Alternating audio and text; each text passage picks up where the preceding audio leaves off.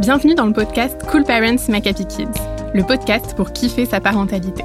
Je suis Anna Haiti et chaque semaine, j'ai le plaisir d'interviewer Charlotte Ducharme, coach, conférencière et auteure, qui vous partage ses réflexions et vous livre ses meilleures astuces, testées et approuvées. Dans ce podcast, toute ressemblance avec des personnes existantes n'est pas fortuite, puisque chaque thématique s'appuie sur un témoignage d'un cool parent, comme vous.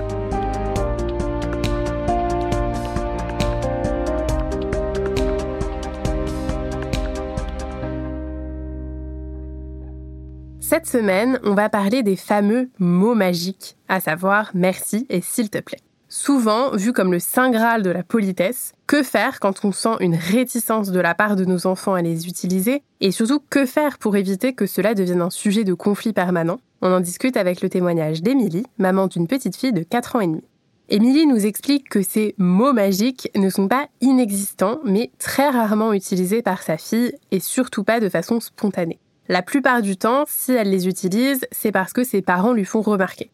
Émilie nous partage que c'est un sujet qui peut être source de tension. Le papa, lui, y tient beaucoup pour des raisons de politesse et de convenance sociale. Émilie, elle, aimerait les entendre plus spontanément, surtout pour avoir plus de reconnaissance pour ce qu'elle fait. Elle nous donne notamment l'exemple des repas, qui sont souvent un moment où le merci et le s'il te plaît pourraient avoir leur place à tellement d'occasions, le verre d'eau à remplir, le yaourt à aller chercher, la serviette à donner que cela finit souvent en bataille. Alors avant tout, Charlotte, qu'est-ce que tu penses de cette situation? Quel enjeu il y a avec ce merci et ce s'il te plaît? Alors je pense que euh, Émilie, ta situation elle est partagée par beaucoup de parents. Et je rajouterais même par beaucoup de parents avec leur aîné, avec leur premier enfant ou avec un seul s'ils en ont, parce que souvent euh, deuxième, troisième enfant, en fait, euh, on se rend compte qu'on s'est pris la tête pour rien.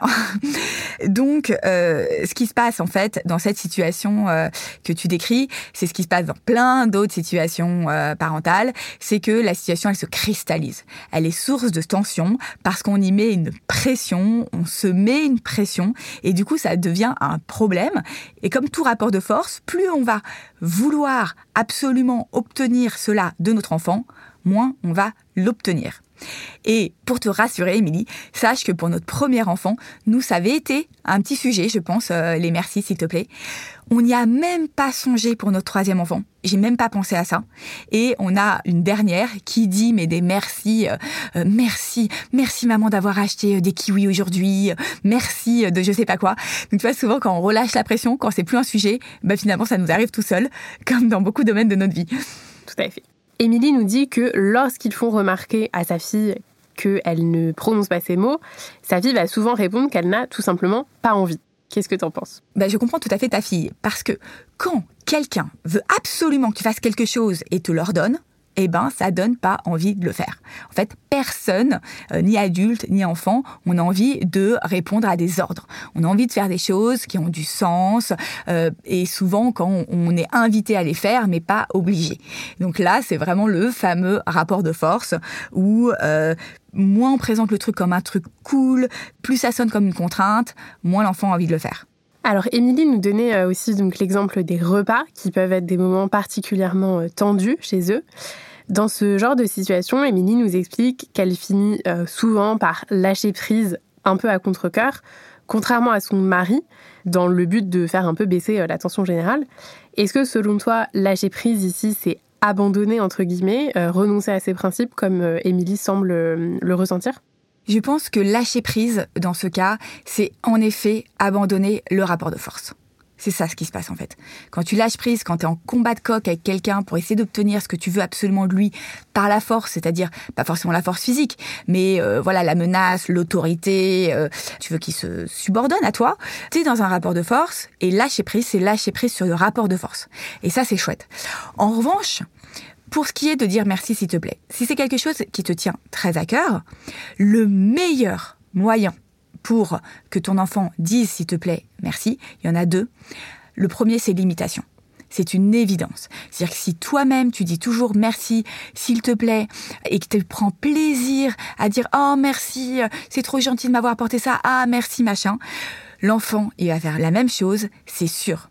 Sauf qu'en fait souvent, en fait quand on est dans ce cas de politesse, nous-mêmes euh, moi je le vois sur euh, certains sujets, euh, on ne prend pas plaisir à le faire. Parce que si dans notre tête, c'est il faut le faire, nous aussi c'est une contrainte, c'est il faut le faire pour être poli, mais en fait, il n'y a pas tant le plaisir. Et donc c'est vraiment se reconnecter au plaisir. Et même parfois d'ailleurs, on exige de notre enfant qu'il dise merci, alors que nous-mêmes ne lui disons pas merci pour tout un tas de choses. donc vraiment se, s'entraîner nous-mêmes à lui dire merci et vraiment avoir merci avec cœur, c'est sûr et certain qu'à un moment, il va le faire par imitation Peut-être pas demain, hein. peut-être euh, en effet euh, dans deux ans, euh, quand il aura sept ans, mais il le fera, c'est sûr. Surtout si il ne ressent pas cette pression vis-à-vis du merci. Et donc la deuxième chose, c'est le plaisir. C'est-à-dire que plus on prend, plus ce qu'on lui demande, c'est quelque chose à faire par plaisir, c'est un jeu, c'est c'est pas obligatoire, bah plus ça donne envie de le faire aussi. Émilie nous partageait le fait que euh, pour elle, justement, avoir ces merci et s'il te plaît de sa fille, c'était une façon de sentir une forme de reconnaissance envers euh, tout ce qu'elle fait pour elle et de ne pas avoir la sensation d'être à son service. Qu'est-ce que tu en penses? Alors ça, c'est hyper intéressant parce que on est euh, nombreux en tant que parents à attendre de la reconnaissance de notre enfant. Et cette reconnaissance, en fait, elle peut pas venir entre guillemets de notre enfant dans le sens où il y a plein de choses qu'on fait pour lui mais lui ne l'a pas demandé. C'est-à-dire que n'importe quoi pour lui, on va euh, concocter des repas sains, euh, on va euh, faire en sorte qu'il ait une jolie chambre, on va l'inscrire à des activités, etc. Tout un tas de trucs qui nous semblent bons pour lui, mais en fait, lui n'en a pas exprimé le besoin ou la demande.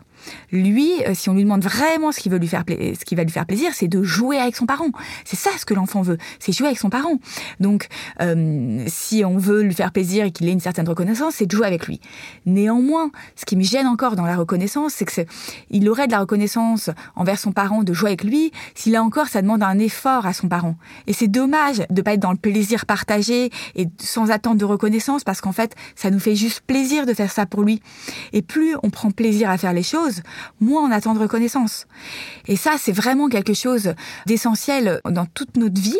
Euh, j'en parle encore une fois dans le livre des parents des casseroles et des étoiles. Comment, en fait, quand on a de la reconnaissance envers nous-mêmes, c'est-à-dire que quand nous-mêmes on est persuadé que ce qu'on fait est juste et bien, eh bien moins on en attend des autres. Et ça, c'est vraiment une casserole qui nous est propre. C'est-à-dire que si on attend la reconnaissance des autres, c'est notre enfant, il agit exactement comme un coach, c'est-à-dire que il va euh, rentrer en résonance avec euh, cet enfant. Plus on a besoin de reconnaissance, moins notre enfant ou notre conjoint ou notre conjointe d'ailleurs va nous en donner. Et le meilleur moyen pour s'en sortir, c'est de bosser sur notre propre casserole en s'apportant nous-mêmes cette reconnaissance.